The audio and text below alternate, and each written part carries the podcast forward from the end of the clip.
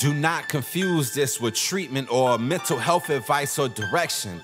Nothing on this podcast is made to supplement or supersede the relationship and direction of your mental health caretakers. Although David Kozlowski is a licensed marriage and family therapist, he is not functioning as a certified mental health professional in this environment. And same applies to any professional who may appear on the Light the Fight podcast. Welcome to the OG Therapy. Hey, everybody, welcome to the very first edition of OG Therapy that the team is all on the call at the same time without being in the exact same room.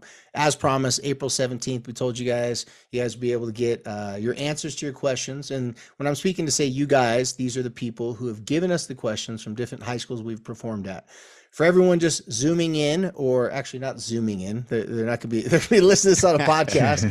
for everybody listening to this on a podcast, watching this on YouTube, wherever you're consuming this content, these questions are also for you. For parents, if you want to know um, some good suggestions, I know a lot of parents I talk to, they'll ask me questions for their teenagers. Parents, you can just take this episode, you can just forward it to your teenager, give them some advice, some suggestions. As you guys know, as parents, sometimes it helps if it comes from someone else besides you. Your kids are tired of hearing you talking all the time, right? Whether they should be listening or not, sometimes they get older, they tend to listen less. So this is another avenue, another tool that you can share with your kids, and also might give you guys some helpful information as well for all you parents out there listening. So let's jump on our first question. And um, this question, again, comes from one of the teenagers at one of our recent assemblies. Oh, yeah. And before I answer this question, for the next few questions, I'm going to be reminding everyone at Fremont High School, we're going to be picking some more winners uh, right when we get off this podcast. So do not be surprised if your name gets picked and someone from your school says, Hey, we got a gift card for you from the OG therapy team. We have not forgotten about you. We are thankful for your questions. We wish we could give a gift card or something cool to everybody that's sending questions. However, there was hundreds of questions, and your boy ain't got money like that. Not yet, right? Not, not yet. So the first question: How do I deal with pressure? Actually, before I get to the first question, K Scott, how you doing? You know, I can't complain, man. I'm doing pretty well today. You know, my face is burnt from being in Austin, well, Round Rock for seven on seven. But other than that, I'm doing pretty good, man. Can't complain. How y'all doing though? We're doing good. Rojo, how you doing? Uh, sore. from seven on from I mean, flag football. Yeah, I was playing. I was playing seven on seven this um this weekend up in Vegas, and um the USA um flag football league, and it was 275 teams, and hey, you played. We played five. We played seven games straight, and it was tough. 20 to 30. What the 20 to 30 minute games, five on five. Yeah, man. If I was to mm. play uh, flag football or seven on seven right now, you'd have to have an orthopedic surgery surgeon like on deck, like right there on the sidelines. Get like get, get, your get your equipment out. Yeah. ready to, to scope me or fix an ACL on site. So, but, but, but it was fun though. It was competitive. You know, we you know all of us we are competitive in different nature. So it was really yeah. cool. It was really nice. Heck yeah, heck yeah. Well, just want to check in with you guys because I know you guys uh, had a fun weekend out in Vegas doing some fun stuff. So I just want to check in with you about that. All right, back to our question now. Okay. How do I deal with pressure of trying to satisfy parents? Now, all of us on this call, we know that even as adults, we're trying to satisfy our parents, right? And for those of you that um, are listening to this, that can relate to this relate to this question, like how do you satisfy parents? We're going to weigh in on this for just in just a minute, but I want to give you guys a little context about why it's so important, why we want to satisfy our parents so so much.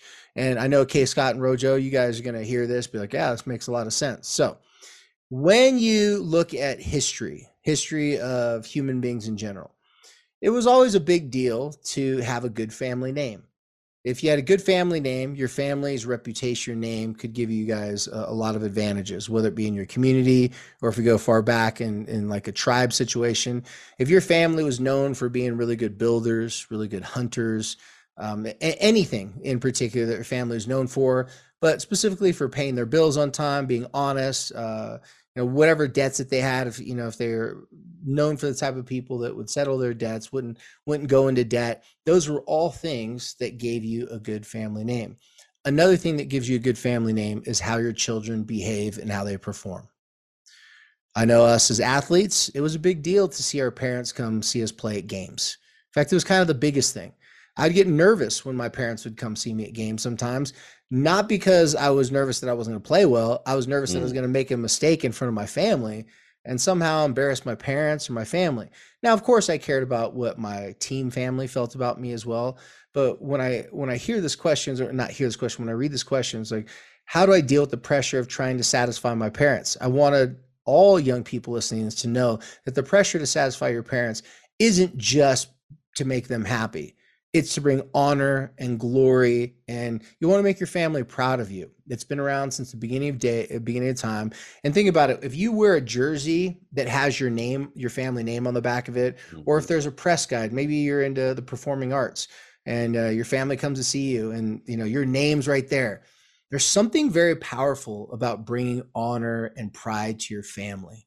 And i know i know in the eastern cultures and eastern uh, societies they talk about this a lot more like the Asian cultures, Japan, China. Even though we don't talk about as much here on the, in the western part of the world, I think it's pretty safe to say that we still all want to make our family proud of us. So you got you got biology, genealogy, you got all these things that are making you want to make your family proud and you don't want to disappoint them. But then you also have your parents telling you on a day-to-day basis, you better do this, you better do that. Right. If you do this, you'll be successful. And then when you do things good, Kenneth and Rojo, is there a better feeling than to see a parent look at you with like admiration and proud, like, that's my baby, that's my boy. Like, nothing makes you feel better than that. So, I want you guys to weigh on this really quickly. The stress of satisfying parents is this a real thing? And if so, what are some things that have helped you in the past? I'll let Rojo go ahead and kick it off, man. Well, I mean, um, it's this is another really good question because I mean, when it comes down to it, um, like in my household, you know, my dad wasn't around. Like my dad, he was he was killed when I was young, so I was trying to impress my oldest brother as well as like all my brothers that was older than me, and yeah. on top of that, my mom. So it was it's tough. It's tough, and it's the hardest. It's one of the hardest things to do because you don't know if you're doing right or doing wrong, and you like trying to hope that things kind of fall itself into place. And when you're hoping this, it turns into that not depression, but that that that thought behind your brain of like, did I do this right? Like you know, like hopefully I did it right. Did I do it wrong? You know, but as my mom always let me know, she just was like, I'm going to always be proud of you. Yeah. Like even when sometimes I do some bonehead things, you know, doing doing some things that's like like my mom would say, you acting like your brother. You know, like that's what you're doing. it's like I have seen this phase before, but she always reminded me and let me know that she was going to be proud of me. So when I went through my NFL career and going through that phase of like being released, oh, it it it, it was tough I felt like I dropped the ball for the family. I felt like I dropped the ball. I literally felt like I dropped the ball, and I felt like, okay, like I'm about to get disowned. It did. It did feel like I was going to be disowned, and my brothers, and my mom, then was like, hey, no matter how it goes, you know, like we was happy and we was proud of you. You just being able to just go to school was something big. You, my mom was like, you being able to just walk and talk and be able to be healthy. You know, like I was proud of you, and I'm still proud of you. So it's understanding that what you're doing if you really put pressure on yourself, you're going to start having those doubts and having those thoughts of like, hey, am I doing it right or doing it wrong? When honestly, it's not a right or wrong if you're just going about it, making sure you push through some of the things that might be challenging for other people. Rojo, do you think do you think uh, for kids out there, um, do you think it's a bad idea for them to ask their parent? Like, because I, I think what a lot of kids are doing too is like they're scared to like disappoint their families. But what you just said made a lot of sense because you're saying it's like you need to communicate to your family like how you're thinking, how you're feeling. So do you think it's okay to ask them, "Hey, mom, like, like you know, am I doing okay? Because I know maybe you're criticizing me, whatever. You know, are there some things that I am doing good? Because I think sometimes parents, not all parents, but some parents will make the mistake of not commenting on the things their kids are doing well and only mm-hmm. pointing out the things that they're not doing well. Yeah, and sometimes as that teenager or that kid, it's good to ask your parents that. Like, it's nothing wrong with asking it. Like, and when you have that type of relationship with your mom, or like I said, my case again with my older brothers, I was able to ask them, like, hey, like, what do you think? Like, you think that I'm going about this the right way, or what do you feel? Like, am I like, what do it look like? You know, and like what you said is about having that name on the back of your jersey. You know, I felt like when I left LA, it was time for me to try to put our names in another state. And yeah. I wanted to make sure that while I was out here in the, in the state of Utah, I wanted to make sure that my name was ringing bells in a positive way, whether it was on the football field or off the football field. But that was a challenge within myself.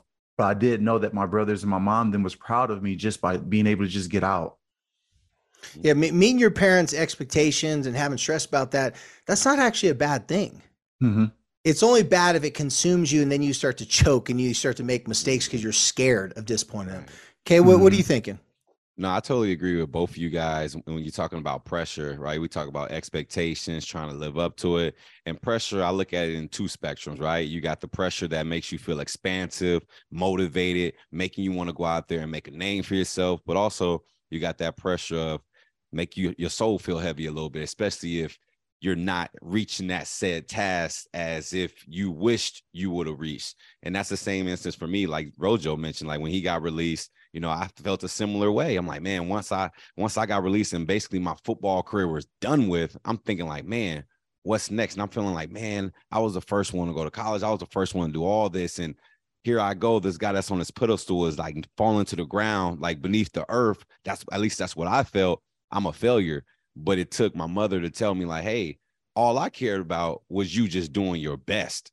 Yeah. That's all I care about. And I, I, felt like having that expectation in the beginning, understanding like, hey, as long I don't care about anything else where you succeed or fail. I just care about you just doing your best. And my mother's ultimate goal for me was just having me find my peace within the sport and and and peace within like the process and the journey. Because I, I like you said, once you consume yourself so much into it, yeah. it could turn you into a different person. So uh, I agree with both of you guys, what you said, and and just finding that balance between you know uh, like being motivated by the pressure and then also not being discouraged by the negative thoughts of the journey when you're going through that.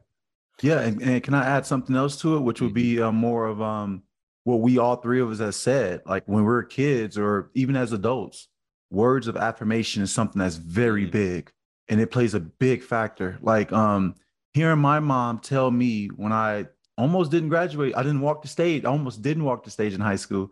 Hearing her kind of tell me like, "Hey, like I'm just I'm just kind of disappointed in you." That mm. like that that like lit a fire like under me. It it was just like, "Okay, now let me go to the nearest junior college, walk to the nearest junior college. And I want to get my degree. I want to get my degree under 2 years to show her like I can focus and I can do this." But my mom still let me know like, "Hey, you did you almost didn't walk across the stage, but you know what? I'm proud of you." So then the words of affirmation was big for me because hearing that compared to hearing the other part of like, yeah. I'm just disappointed in you, sometimes that can like start something where oh, it's yeah. just the domino effect and it just domino effect all the way through. So yeah. as a teenager and as a kid, it's good to kind of go to your parents and ask them about not ask them like, hey, give me words of affirmation, like give me some positive energy, but it's just, hey, talk to me about am I doing this right, mom? Or am I doing this right, dad? Or older brothers or older sisters? Just asking those questions. Yeah, you know, and and what's good about that too, Rojo, is that for all different types of kids, they're going to be different personalities. Eh, I think what we established that no one wants to disappoint their family, no one wants to disrespect or dishonor their family, but some parents are going to be more like those silent parents that just go, "Okay, this is what you're supposed to do," and they sit there and just stare at mm-hmm. you. Face and, expressions. Yeah, yeah. No. And they're just sitting there staring at you, and you're like, okay, am I making you Come proud on. or not? And then other parents that are constantly just telling you what to do.